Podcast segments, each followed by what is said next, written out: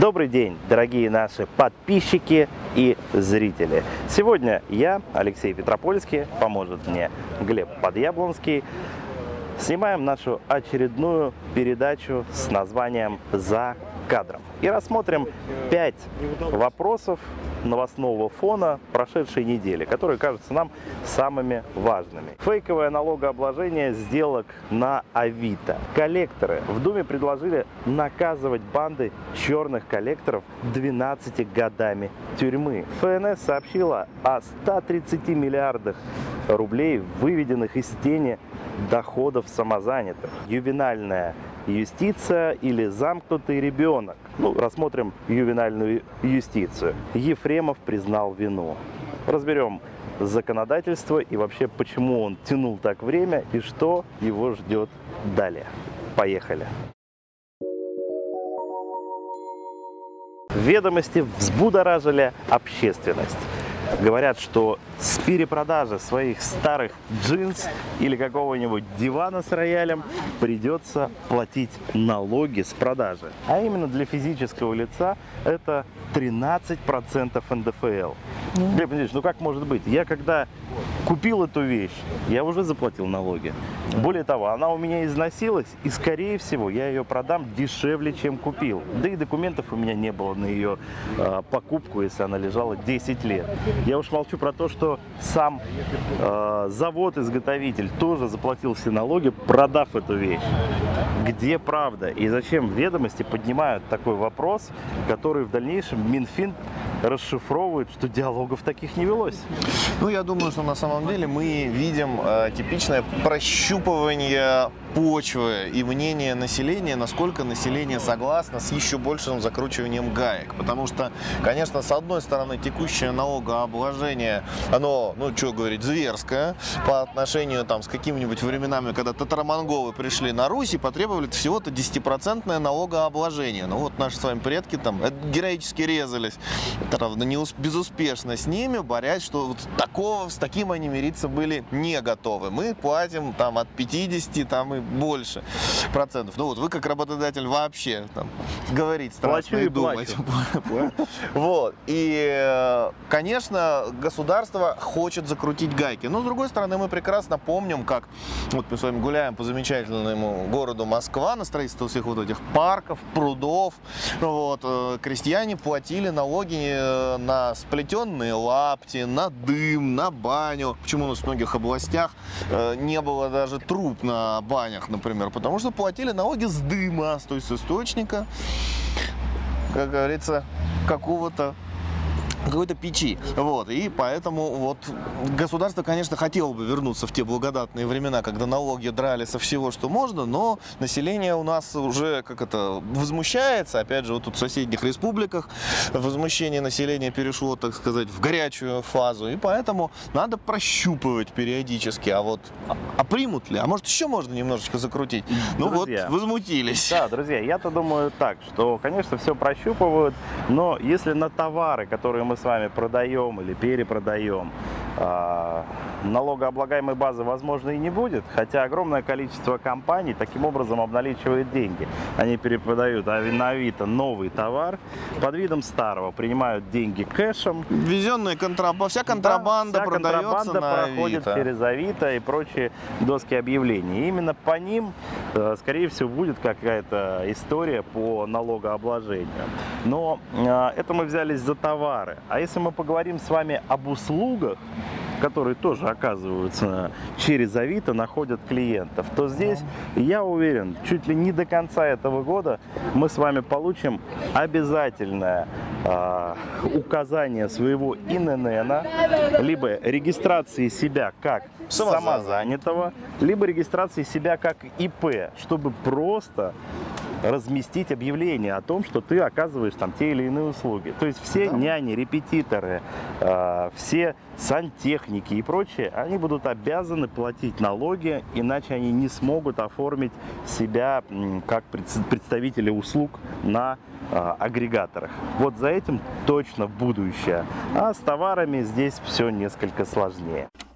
В целом мы просто идем по западному пути. С цивилизованным миром. Да, той же Европе, во Франции или в Америке, где-нибудь в Канаде, там невозможно взять и получить услугу или оказать услугу, не предоставив всех данных на то, где ты работаешь, а, от какой фирмы ты представляешь интересы. Договор обязательно заключается. Ну там вообще налоги Если- платить принято. Да, увы, э, но там декларируют свои доходы абсолютно все. И если налоговая видит, что ты э, купил э, Porsche, да, а денег заработал только на одно колесо за Porsche, то тебе спросят, друг, где ты взял эти деньги? Если ты это не сможешь доказать, то, увы, тебя посадят. А у нас этим пока только запугивают. Да, и увы, самое страшное это то, что за налоговые преступления во всех развитых экономиках мира идет наказание серье- серьезнее, чем за уголовные преступления.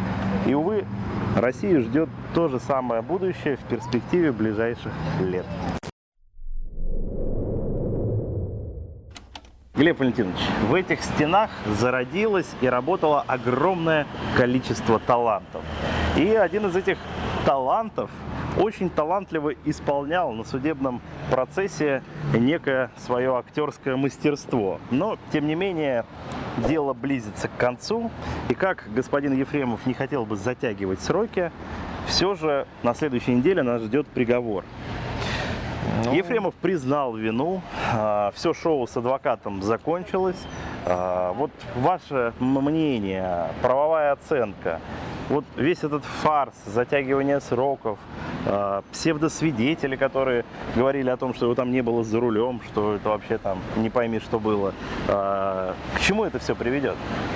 Ну, на самом деле, на данный момент с правовой точки зрения это уже привело к тому, что обвинение не просто так попросило максимально возможный срок. Для 11 господина лет. Ефремова. Да, потому что не- непризнание вины, отсутствие раскаяния а, являются отягчающими обстоятельствами, и поэтому у прокуратуры появились формальные признаки э, требовать максимально возможного наказания. Но вдобавок ко всему прочему, не секрет, что, наверное, общественное мнение, которое ну, еще сначала, да, было как-то лояльно, ну, все-таки любимый артист, э, сын еще более любимого артиста, человек несомненно весомыми творческими заслугами, а, ну, вызывал какое-то сочувствие, тем более сначала вел себя в общем и целом достойно, ну, написал признание, вроде как раскаивался. Вдруг, да, было устроено совершенно, ну, мерзкое представление, к сожалению, нашим с вами коллегой, я бы так сказал. Ну да. Вот, э, с абсолютно, ну, трудно понимаемыми заявлениями. И общественное мнение, конечно, строго настроено оказалось против его подзащитного, против господина Ефремова. И в данном случае, ну, наверное, с правовой точки зрения сделано. Это яркий пример того, как делать, наверное, не стоит. Ну, давайте вот заключим с вами пари. А, сколько, на ваш взгляд, дадут Ефремову лет? И что нас ждет на апелляции? Ну сначала, я думаю, приговор будет строгим, Ага. Вот. А относительно апелляции, ну, возможно, скажем так, уже и смягчат. Ну, исходя из обстоятельств, что раскаялся, скорее всего, будет иметь место, я думаю, значительная финансовая помощь пострадавшим, благо деньги, как говорится, есть. Вот. И далее, я думаю, что будут такие замечательные вещи, как смягчение приговора по итогам повторного там рассмотрения, за ходатайство об УДО.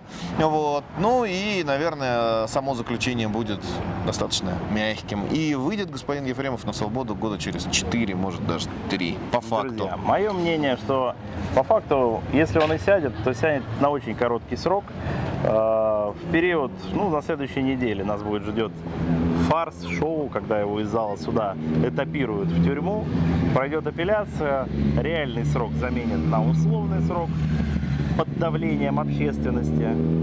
И все как бы мирно, тихо выпустят свой пыл на реальном сроке и смирятся с условным Ну, вроде как наказали. ну да, уже попозже. Ну и через там 3, 4, 5 лет условного срока судимость будет погашена, и человек реабилитируется и сможет играть в этом театре, и мы увидим все новые, более интересные постановки. Главное, чтобы в этот раз только в стенах театра.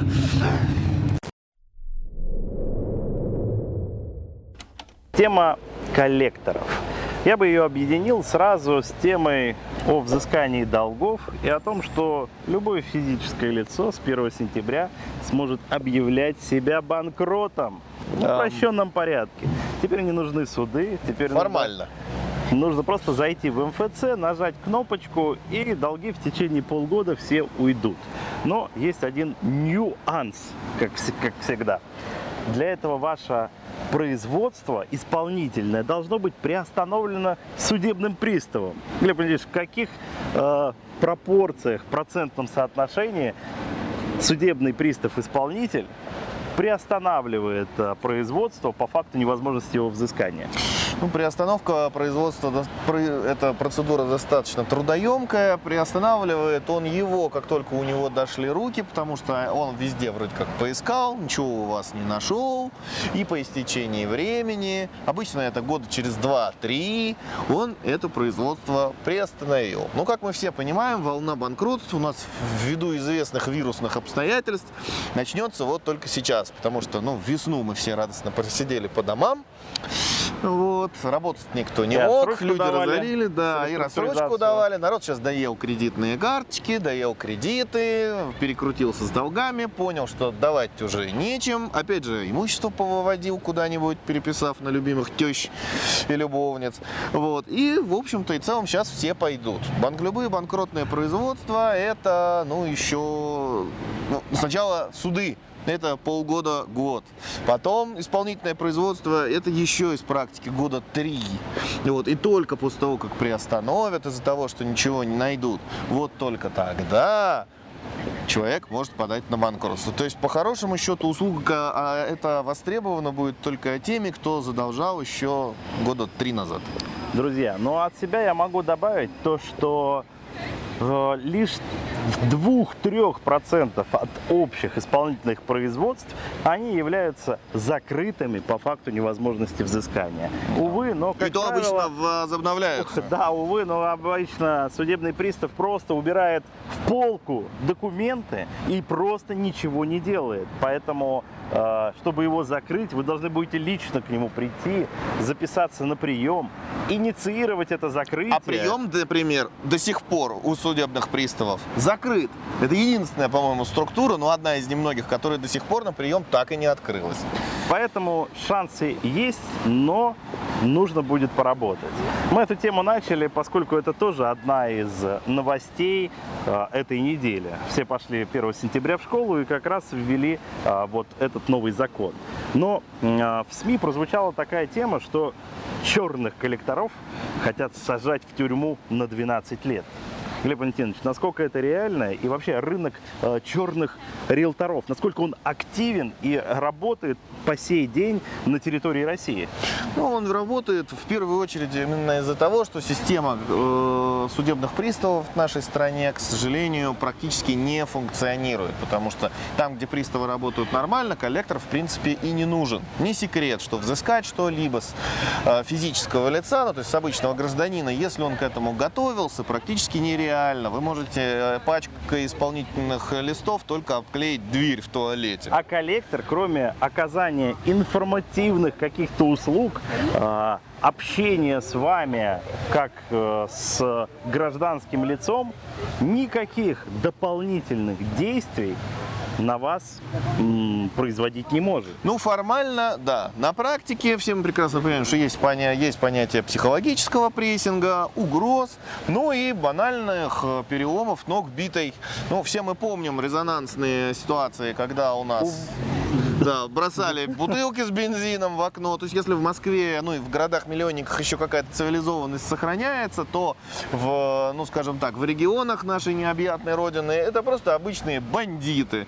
Да, увы, но многие коллектора в дальнейшем мечтают стать а, судебными приставами. И именно из-за этого порядка пяти тысяч сотрудников, которые хотели стать, точнее, Которые потенциальных соискателей а, ФСПП, они не прошли а, никоим образом а, проверку, поскольку у них были судимости, а кто-то даже устроился на работу и работал. И хотел перейти в, уже в силовые структуры, ну, там, в полицию, Росгвардию и так далее. И выяснилось, что у огромного количества людей дипломы поддельные, есть куча судимостей. То есть что мы видим? Мы видим очередную попытку организованного криминала, организованной преступности срастись с органами власти. А, Я ничего не хотел бы никого обвинять, но, к сожалению, у нас вот служба, Федеральная служба судебных приставов, она, к сожалению, практически не работает, и это, попу- это является главным фактором попустительства для вот этих самых черных коллекторов. А что касается предложений давать по 12 лет, ну, как говорится, э, это, конечно, дело хорошее, хотя бы формальный повод будет, но на практике что-либо доказать крайне проблематично. С ними боролись, борются и, видимо, будут бороться. Тема, как говорится, вечная. Поэтому ни в коем случае не ведитесь на звонки коллекторов, не бойтесь их угроз, а сразу пишите заявление в правоохранительные органы. И желательно не одно. Да, желательно побольше, потому что э, ситуация, она замечена и Государственной Думой, и президентом, и э, правоохранительные органы, плюс надзор ведется за деятельностью вот этих э, странных, смутных организаций коллекторских. Будьте бдительны и не давайте себя в обиду. Налоговая рапортует, 130 миллиардов было выведено из тени людьми, кто зарегистрировался как самозанятый.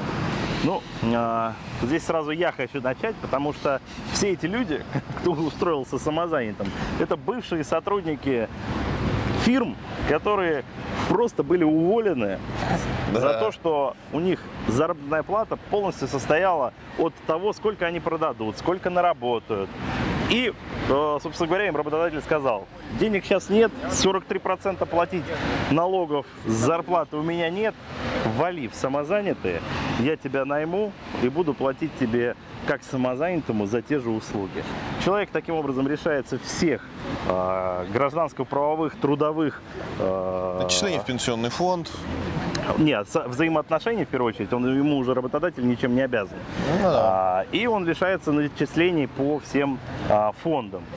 И еще огромная часть людей, кто закрыли свои ИП, у кого не было людей в найме, и кто попадал по акведам а, под ситуацию возможности работы самозанятым.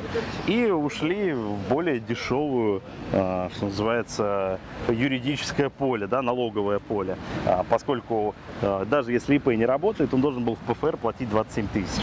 Самозанятый так платить не должен.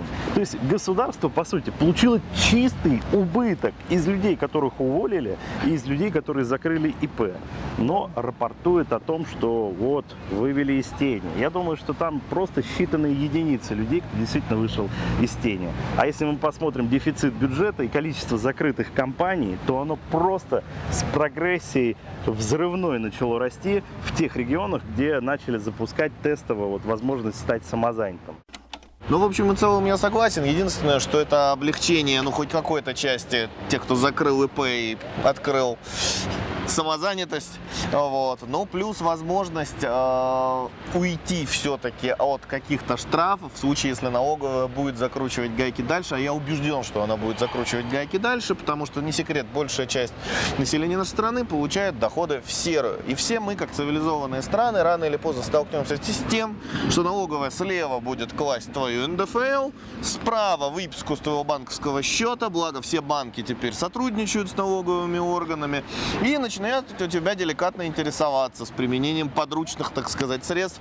А почему у тебя официальная зарплата 20 тысяч, как у тебя образовался новенький Land Cruiser?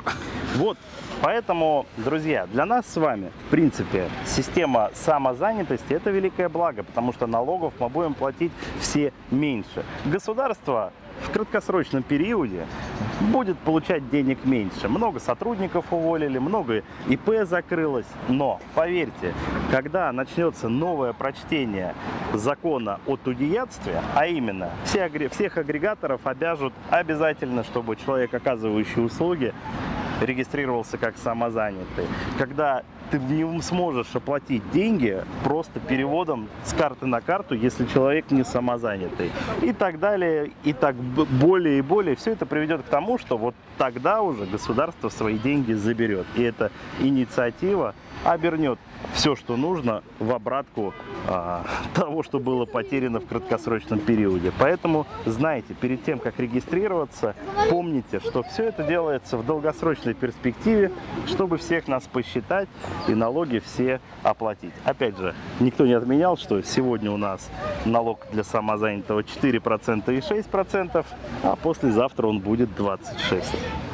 Будьте бдительны, читайте законодательство, подписывайтесь на наш канал, ставьте лайки и будете в курсе всех самых основных событий.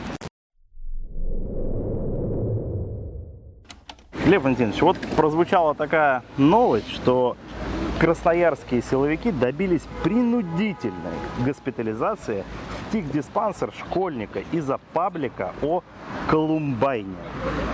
Ну, отсюда хочется сказать, что вообще ювенальная юстиция, а, она сейчас является огромной проблемой для общества, для государства. Да. Ну вот э, проблема с суррогатным материнством, э, тотальное отставание нашего законодательства и правоприменительной практики вообще не с детьми, подростками и семьей. Вот, ну, Глеб Валентинович, что тут говорить? Э, сейчас закрыты границы. Сейчас подсчитали количество суррогатных матерей, которые должны были отправить своих, как своих, не своих даже детей, которых они биологически родили, но не являлись их биологическими, мать там не являлась биологической матерью, да, а, их даже не сотни, их десятки тысяч находятся на территории России и, собственно, не могут их отправить своим а, родителям. И вообще эта проблема, когда она вскрылась, оказывается, законодательной базы у нас никакой нет. Родители, как правило, приезжали, э, в ЗАГСе договаривались за деньги, чтобы вписали других родителей, э, не, не та, кто родила, а те, кто э, эмбрион дали. Ну и, собственно, вот эта проблема того, что детей э, берут и принудительно отправляют в психдиспансер по решению суда. Как вообще, на ваш взгляд, э, это нужно регулировать для нашей страны с учетом опыта зарубежных стран? Ну, что говорить, у нас, конечно, законодательство во многом пещерное. Как мы все помним, в Советском Союзе секса не было, так и у нас в нашей Российской Федерации очень многих вещей, которые давным-давно существуют, их де юре нет. Но все мы помним, что у нас во времена, когда уже CD-диски стали отмирать и появились флешки, все налоговую отчетность носили на старых флопиках. Вот, судьи у нас не принимают, до сих пор принимают телеграммы и факсограммы. Вот. А, то есть у нас, к сожалению, правоприменительная практика и законодательная отстает лет на 10-15 минимум. А по вопросу взаимоотношений с детьми мы, в общем-то, еще не вышли из Советского Союза. Вот. При этом э, к многим действиям детей, ну чего греха таить, меры борьбы, подходы привлекаются абсолютно взрослые. Но вот если взять вот это дело этой бедной 14-летней девочки, то есть в чем суть вопроса-то? Взяли 14-летнего ребенка за то, что он заходил в группу ВКонтакте, где школьники же обсуждали э, и всем известные события по стрельбе в школах, по стрельбе в американской школе в Колумбайне, по стрельбе в Керчи, в, специально известной в ПТУ. И здесь, как всегда, две правды. С одной стороны, ну, действительно, силовиков можно понять. И, в общем-то, я, как сам отец, тоже не заинтересован в том, чтобы малолетние, извините, идиоты взяли папино ружье и устроили пальбу в школе. И, конечно, реагировать надо. С другой стороны, все это делается, ну, с такой грацией слона в посудной балавке, когда просто приезжает спецназ, хватает 14-летнего ребенка, тащит его в психушку, сначала с согласия матери, а потом мать свое согласие отзывает, и тогда быстренько рожается решение суда на основании абсолютно криво составленного искового заявления, и ребенка принудительно оставляют в психушке. Ну, Давайте называть вещи своими именами. Вы знаете, если этот ребенок до этого только этой темой интересовался, то я думаю, сейчас у него возникло желание, в общем-то, взяться и за обрез. Причем я не исключаю, что и у матери. Да и у многих, кто читает это, все материалы, хочется дать, дать по голове. То есть государство вместо того, чтобы заниматься профилактикой правонарушения, работать в интернет-среде, а, заниматься пропагандой. Ну, коли уж у нас нет государственной пропаганды никакой, ну, занимайтесь вы пропагандой хоть э, здорового образа жизни, предложите вы подросткам какую-то альтернативу. А то у нас же как? Э, кружки все закрыли. Э, ребенку, ребенка, если вы ну, не Денег состоятельный нет. человек, да, извините, прокормить-то проблемно. Э, а мы идем вслед за цивилизованными странами. Че, в Вот. интернете там начитался, нашел себе Конечно, друзей. да, и и, поехал. Тут, то есть здесь вопрос в том, что вместо того, чтобы с ребенком ну как-то работать, поговорить сначала, к нему присылают, извините, спецназ. В общем, одно понятно. А, Помимо того, что законодательство работает даже в отношении детей только в карательной форме, Да. как таковое само законодательство по отношению государства к детям, оно отсутствует. Оно вообще не предполагает возможность того, что ребенок это существо мыслящее. В Как принципе что? своем. А, так отвечают родители. Как вдруг с ребенка, ребенок пошел не по тому пути, так его, извини за выражение, можно взять, отнять, посадить, Причем посадить принудительно в лечить. психушку посадить. Поэтому мое мнение, что нам нужно работать над законодательством по взаимоотношению между родителями и детьми, между государством и детьми. И самое главное, государство, с учетом того, что у нас сейчас социальная э, направленность государства, она как никогда велика, оно должно обратить внимание на детей. Не только на горячие завтраки и обеды в дошкольных учреждениях, А то- но и на развитие, и психологическое развитие, и занятость детей и родителей. Чем дети думают, о чем, к чему они стремятся, потому что всех посадить в клетку, и, э, как в том известном анекдоте, моя милиция меня бережет, посадит в кутушку и стережет. Вариант, конечно, простой, но мы в таком случае действительно скатимся, когда полстраны будет охранять, а полстраны сидеть. Поэтому законодательство, на мой взгляд, нужно формировать от момента зачатия ребенка и форм этого зачатия, чтобы было все понятно. И тем, кто хочет э, организовать суррогатное материнство, и тем, кто Нормальная хочет практика. усыновить детей из детдома,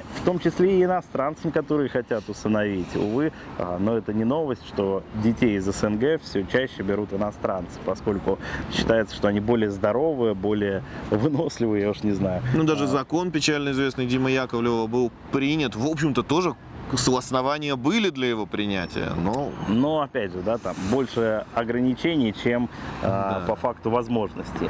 Так вот, на мой взгляд, нужно все это формировать, делать, проблему не замалчивать, не откладывать, поскольку демография внутри нашей страны, увы, идет ко дну, а я думаю, свежая статистика посткоронавирусная будет ужасной. И э, россиян, увы, наверное, сократилось уже не на 150 тысяч, а на подмиллион.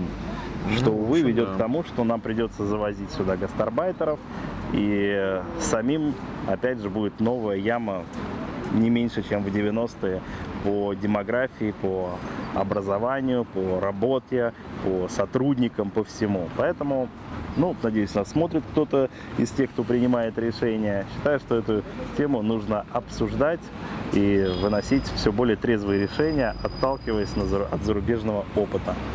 Ну, а на этом, наверное, сегодня у нас все. Основные э, идеи прошедшие двух недель мы озаглавили, которые казались нам наиболее важными. Э, до новых встреч. Подписывайтесь на наш канал, ставьте лайки и следите за всеми нашими выпусками. Спасибо. всего доброго.